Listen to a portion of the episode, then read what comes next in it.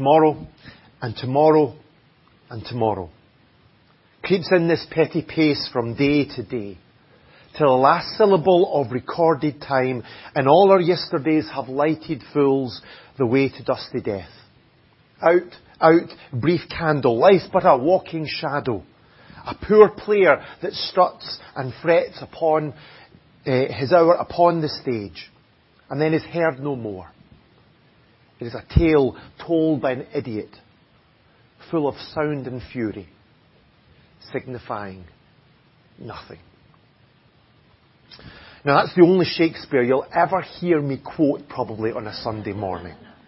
Not just because it's from Macbeth, which is called the Scottish play. How much more appropriate could it be? But also it's because it's the only Shakespeare I've ever read. Isn't that terrible? I am so uneducated. And the only reason I read it is because we had to at school to pass our English test. But it was a quote that really stuck in my mind when I read it all those years ago. It's a speech made by someone who has come to the conclusion that life just goes on and on and on, day after day. But in the end, it doesn't really make any difference. In the end, it has no real significance. It has no real purpose. And of course, Shakespeare wasn't the first person to express this kind of feeling. In the Bible, King Solomon, David's son, expressed something similar. He wrote in the book of Ecclesiastes, meaningless, meaningless, says the teacher, utterly meaningless.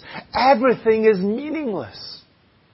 What does man gain from all his labour at which he toils under the sun? Generations come and generations go, but the earth remains forever. There is no remembrance of men of old, and even those who are yet to come will not be remembered by those who follow. I've seen all the things that are done under the sun. All of them are meaningless. A chasing after the wind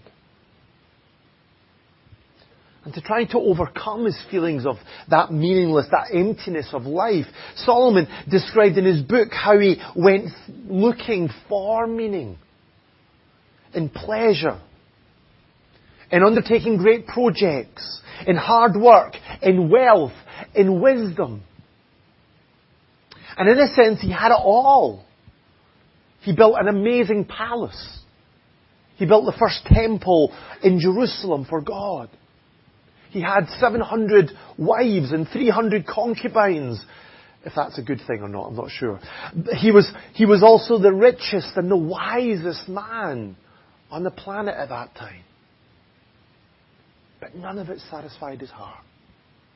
None of it took away that sense of the meaninglessness of life. Other people have tried to do the same, of course in the face of that nagging feeling of the, the lack of meaning and purpose of life, people have reached for more and more.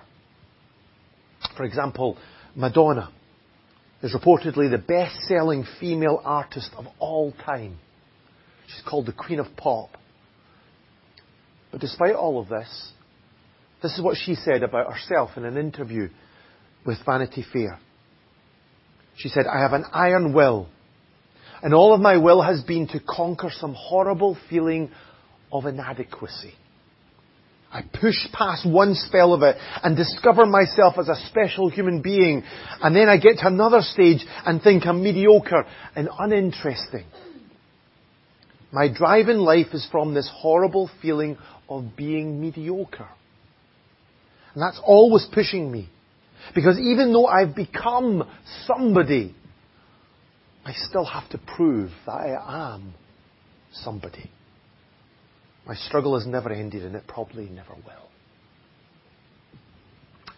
So what can we do in the face of this problem? Do our lives really have any purpose and meaning? Was Macbeth right in describing it as a tale told by an idiot signifying nothing? Was Solomon right in saying that everything is meaningless? Was Madonna right in thinking that all we have to do is just keep on pushing and pushing and pushing, trying to make ourselves somebody make our lives matter. Well, this morning, we're not going to listen anymore to Macbeth or Solomon or Madonna. But we are going to listen to God. And we're going to see what God says.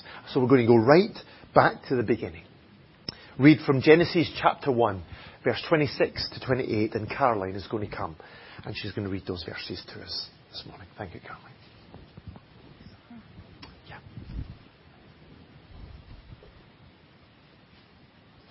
Then God said, Let us make mankind in our image, in our likeness, so that they may rule over the fish in the sea and the birds in the sky, over the livestock and all the wild animals, and over all the creatures that move along the ground. So God created mankind in his own image. In the image of God he created them. Male and female he created them. God blessed them and said to them, Be fruitful and increase in number. Fill the earth and subdue it. Rule over the fish in the sea and the birds in the sky and over every living creature that moves on the ground. Thank you very much, Caroline, for reading this morning. If you brought a tablet today, not one of the ones you take in your mouth, but an Apple iPad or a, an Android equivalent, you could find many uses for it. You could use it as a, as a doorstop, or as a, a name badge, a chopping board, a plate, or even as an alternative to bathroom scales. Wouldn't really advise it though, because it probably wouldn't work properly, would it? And it'd be a waste of its potential. To get the most out of that, you have to use it for what it was designed for. What it was made for. And it's the same with our lives. There are lots of things that we could do with our 70, 80 or whatever many years we have on this planet. Enjoy yourselves, make money, seek popularity, comfort, happiness, entertainment. But if we want our lives to work, if we want our lives to be all that they were supposed to be, then we need to discover what they were designed for. What we were made for. And for this, we have to listen to God. That's because, as we read in verse 27, God created man. We are not the product of random processes over billions of years, as some people try and tell us. Instead, we are the product of God's creativity and power. We were designed and made by God. This is what Jesus reiterated in his own teaching. He said in Mark chapter 10, at the beginning of creation, God made them male and female. And so if we want the best life, we need to let God determine our purpose. We need to let God tell us what we are here for. And that's what this passage that Caroline read to us tells us. God created man in his own image. In the image of God, he created him. Male and female, he created them.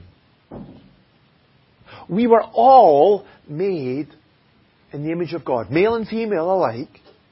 We were all made to resemble God. Now that doesn't mean that we are all identical to God. Of course, there are many ways that God is, is different far from us. God alone is all powerful and all knowing and all present. Neither does it mean that God looks like us physically or that we look like God physically because God is not a physical being. In the passage that we read from last week, Jesus said that God is Spirit. So we're not made in the image of God because we've got two eyes, two ears, you know, stand upright and all of that kind of stuff. But it means that in other ways, morally, spiritually, intellectually, emotionally, relationally, we've been made to resemble God. For example, we are morally accountable for our actions. We are called to live in holiness and righteousness. Why? Well, because we are called to mirror God's holiness. So Peter writes in 1 Peter 1 and 16, quoting God, he says, Be holy because I am holy. We are made to resemble God. But being made in the image of God also means that we can uniquely relate to God. If we had time, we could read through the rest of Genesis chapter 1, and we would see that in day 5, for example, God blessed the animals that He made. But in day 6, He didn't just bless human beings, He also spoke directly to them. God blessed them and said to them.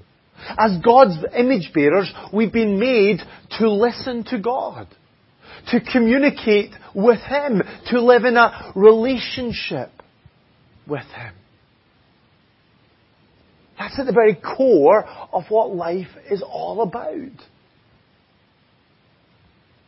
This is what Jesus said in a prayer in John chapter 17.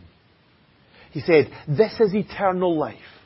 This is life to the full. This is abundant life.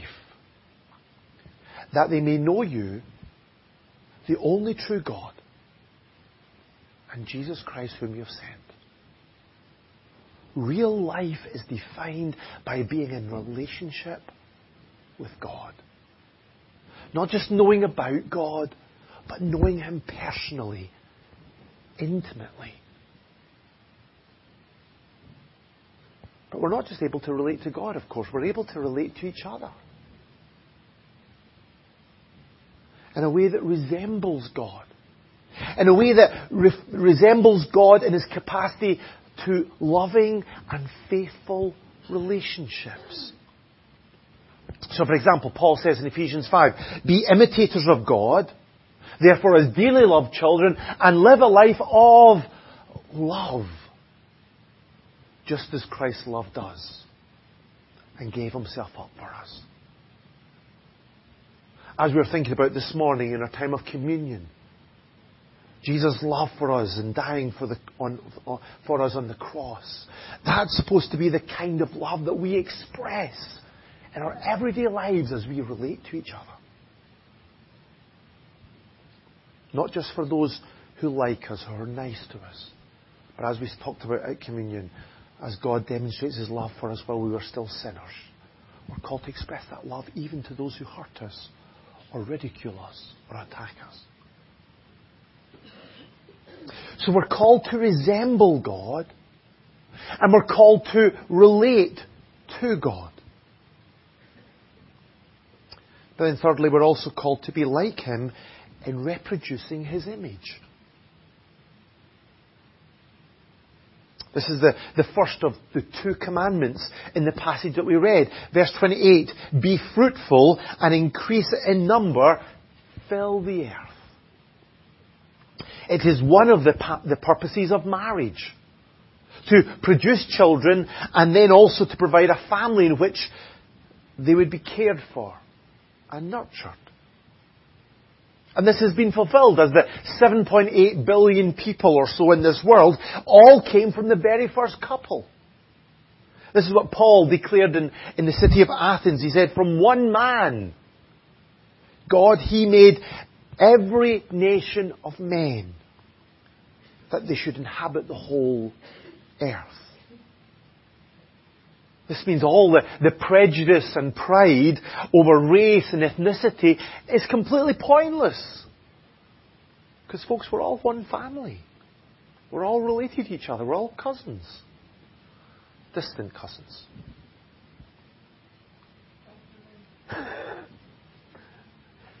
But of course, not everybody wants to or has the privilege of having kids.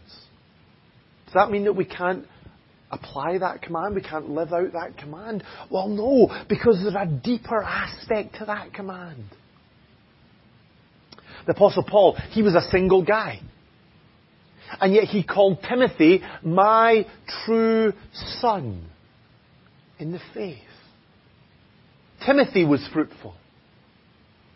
Because he, Timothy was his spiritual child as he had discipled him in his walk with Christ. And so this is our mission. Whatever our life situation, Jesus has called us as his followers to go and make disciples of, of all nations. To go and to reproduce God's image by pointing people to Jesus and helping them to grow in their faith. That's how we all can be involved in being fruitful and increasing in number, whatever situation of, of life we're in. But then the second commandment that we read in verse 28 was not only to fill the earth, but also to subdue it to rule over the fish of the sea and the birds of the air and over every living creature that moves on the ground. Now, this does not mean that we have the right to use and abuse this world for our own selfish wants. Neither does it excuse cruelty to animals or a disregard for the impact that we have on our environment. In fact, it's the exact opposite of this as God's image bearers. We are called to represent God's rule on this earth. We are called to take responsibility of leadership in this world. We're called to care for this world and its inhabitants because that's what God does. The Lord is righteous and loving righteous in all his ways and loving towards all he has made. And then as we do all of, all of this, ultimately we're called to reflect God's glory. We are made to, to glorify, to declare, to display, to demonstrate how amazing our God is. That's our ultimate purpose. In Isaiah 43 7, God speaks of everyone who has, who is, who has, is called by my name, whom I created for my glory, whom I formed and made. Why did God make us? For His glory. Maybe that's why at the end of this chapter that we read in Genesis chapter 1, it says that God saw all that He'd made and it was very good. Now, at the end of all the other five days of creation, God said it was good. But here, at the end of day six, after making us as human beings, God said it was very good because God was especially pleased that as human beings we could reflect His character and His glory. We are really the, the pinnacle of God's creation because we have this ability, this call to more accurately reflect who God really is and how great God is. And so this should be our greatest ambition in life. If you want to write out your, your life's ambition, then this would be a good place to start. Whatever you do, do it all for the glory of God. Whatever you do, whatever situation we are in life, whether we're kids at, at, school or at college, or we've got a job, or we're retired, whether we've got a really active life, or whether we're, we're not as active as we used to be able to be, whatever you're doing, whether we're stuck at home or whether we're out and doing things in the world, whatever we're doing, do it all for the glory of God. Honor God with our lives. That means that nothing that we do is ever insignificant. It adds value to even the mundane, the everyday things that we might do in our lives. Do the dishes for God's glory. Cut the grass for God's glory. Do your job, not just for the wage packet, but for God's glory. Look after the people next door for God's glory. Just be thankful every day for what God has given us for His glory. As God's image bearers, we have been given this amazing purpose in life. To resemble God. To relate to God and to others. To reproduce His image. To represent His rule. And ultimately to celebrate God's goodness. And reflect His glory.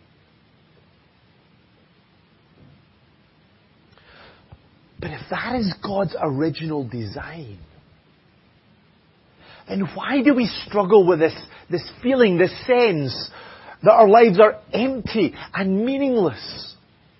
Why then do we feel that just every day just goes on and on and on? Why do we feel that we have to drive ourselves and push ourselves to seek meaning in possessions or, or achievements or popularity?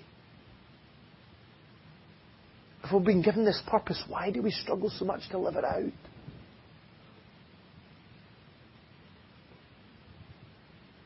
Well, it's because we've failed to live as God has called us to.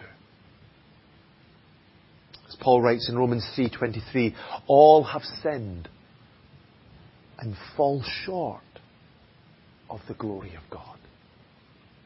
We have rebelled against the God who made us and we have demanded our own way. This is my life and I'll use it any way I want, we've said. So we've failed to res- resemble God in His moral purity. Our thinking has become warped and distorted. Our attitudes and actions towards each other are often so unloving. We have messed up this world and we don't reflect God's glory. And this feeling of emptiness is a direct result of turning our back on God. Listen to what the prophet Jeremiah says in, in Jeremiah chapter 2 verse 13, quoting God, he says, My people have committed two sins. They have forsaken me, the spring of living water, and they've dug their own cisterns. Broken cisterns that cannot hold water. We've turned away from the only one who could truly satisfy our souls. And we've turned to stuff that can never, ever meet our deepest needs. So I just want to show you a little video clip now. It's a testimony, another testimony from What's the Story, uh, of a guy called Brian. As he experienced that sense of emptiness. And how he searched to fill that. But how Jesus rescued him. Have a listen. It's the stability of knowing God, knowing that I am loved by my Creator, and knowing that, that nothing, nothing Nothing can take that away.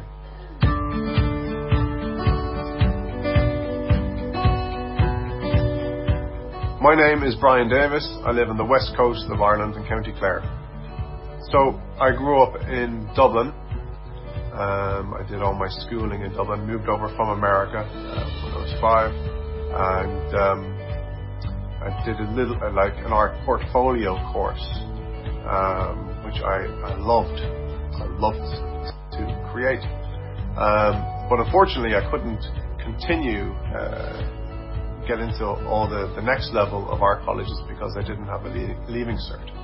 But from there, uh, because I couldn't get into the art college, I actually I spent a year just playing piano and um, was drowning my sorrows, uh, you know, in, just soaking into the piano, and I would play nine hours obsessively every day. After the Irish music, I got right into um, uh, alternative healing, uh, and then from there, sounds crazy, but my life is mad. I was a chef for a while as well. I've done it, you know, every kind of job I've done it, from building sites to chef work to uh, selling sunglasses to, you know, I, I just uh, I had a mad life. I, I lived in Australia then for five years as well, and I was practicing the, the alternative therapies over there. Um, I came back to Ireland again, and then um, it was there that I, I uh, opened up an alternative uh, therapy center, and I was teaching uh, uh, this um, different spiritual uh, techniques and different different ways of you know different uh, healing techniques and all these kind of stuff and and I had a spiritual bookshop as well uh, on top of that um, and I sold every spiritual book uh, under the sun. Through my life I've been searching searching for God for fulfillment from from the the art, the jazz music, the Irish music, the alternative therapies, the healing, and all that spirituality, all that. Uh, I guess though, um, when it came to my my own kind of um, uh, point of healing, you know, who was going to heal the healer, uh, and uh, uh, um, you know that everything just kind of came crashing down.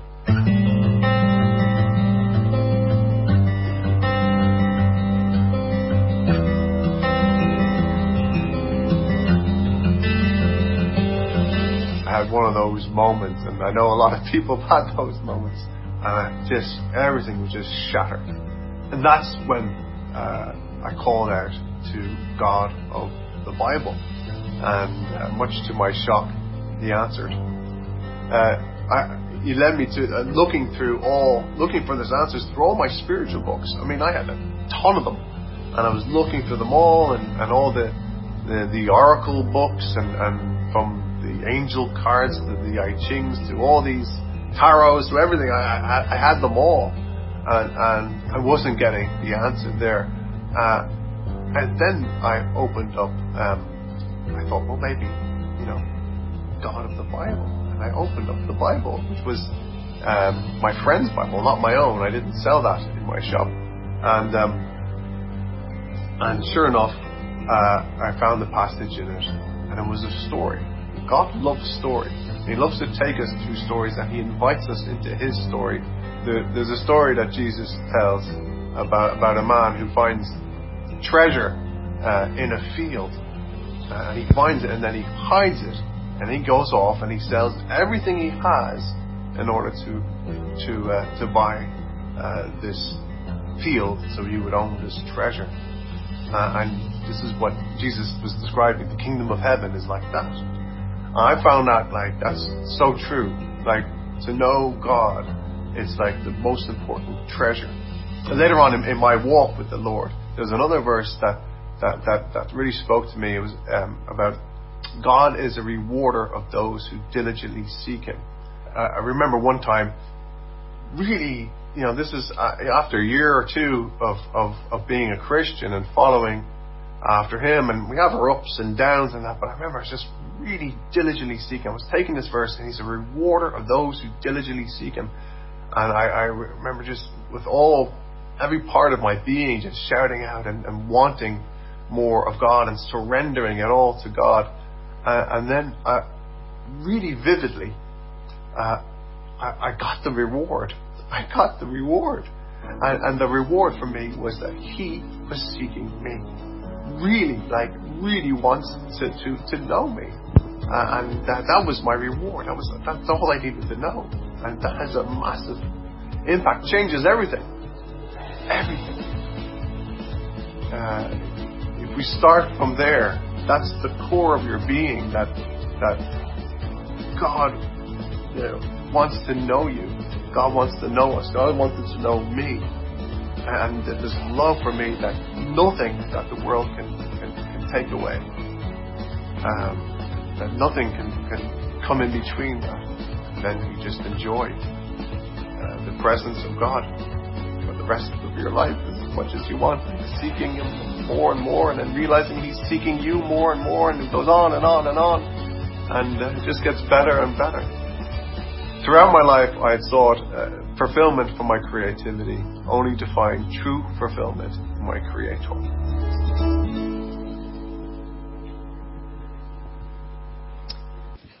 And so this is the good news for us. Instead of giving up on us, letting us go our own way, God sent His Son to seek for us. He is the only human being who's ever perfectly fulfilled God's purpose for him. We read this, this verse a few months ago about God, the Son, or about Jesus. The Son is the radiance of God's glory. The exact representation of His being. Only Jesus could say, if you've seen me, you've seen the Father. And as a perfect human being, He went to the cross where He bore our sins, our rebellion, our shame, and He died in our place. God made Him who had no sin to be sin for us, so that in Him we might become the righteousness of God. So if we put our trust in Jesus, then we're brought into a personal relationship with God, the relationship that we were made for. We're given a brand new life. We are made a brand new creation. And then we can rediscover our original design and our purpose as the bearers of God's image. Paul says in Ephesians chapter 2, verse 10, we are God's workmanship, His masterpiece, created in Christ Jesus to do good works, which God prepared in advance for us to do.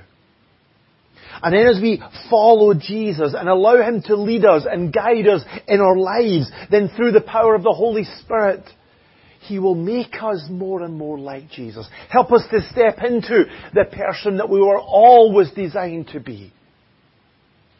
Because we are being transformed into His likeness with ever increasing glory. And then one day, when Jesus comes back, this process of transformation will be complete. Because when He appears, we shall be like Him. For we shall see Him as He is. Then God's purpose and plan for humanity will be fulfilled. Then we will glorify God perfectly as we bear His image as His adopted sons and daughters. So Macbeth, Solomon, Madonna, and many others were not right. Our lives are not meaningless. Our, our, lives are not insignificant. We don't need to drive ourselves to try to become somebody. We just need to accept who we already are.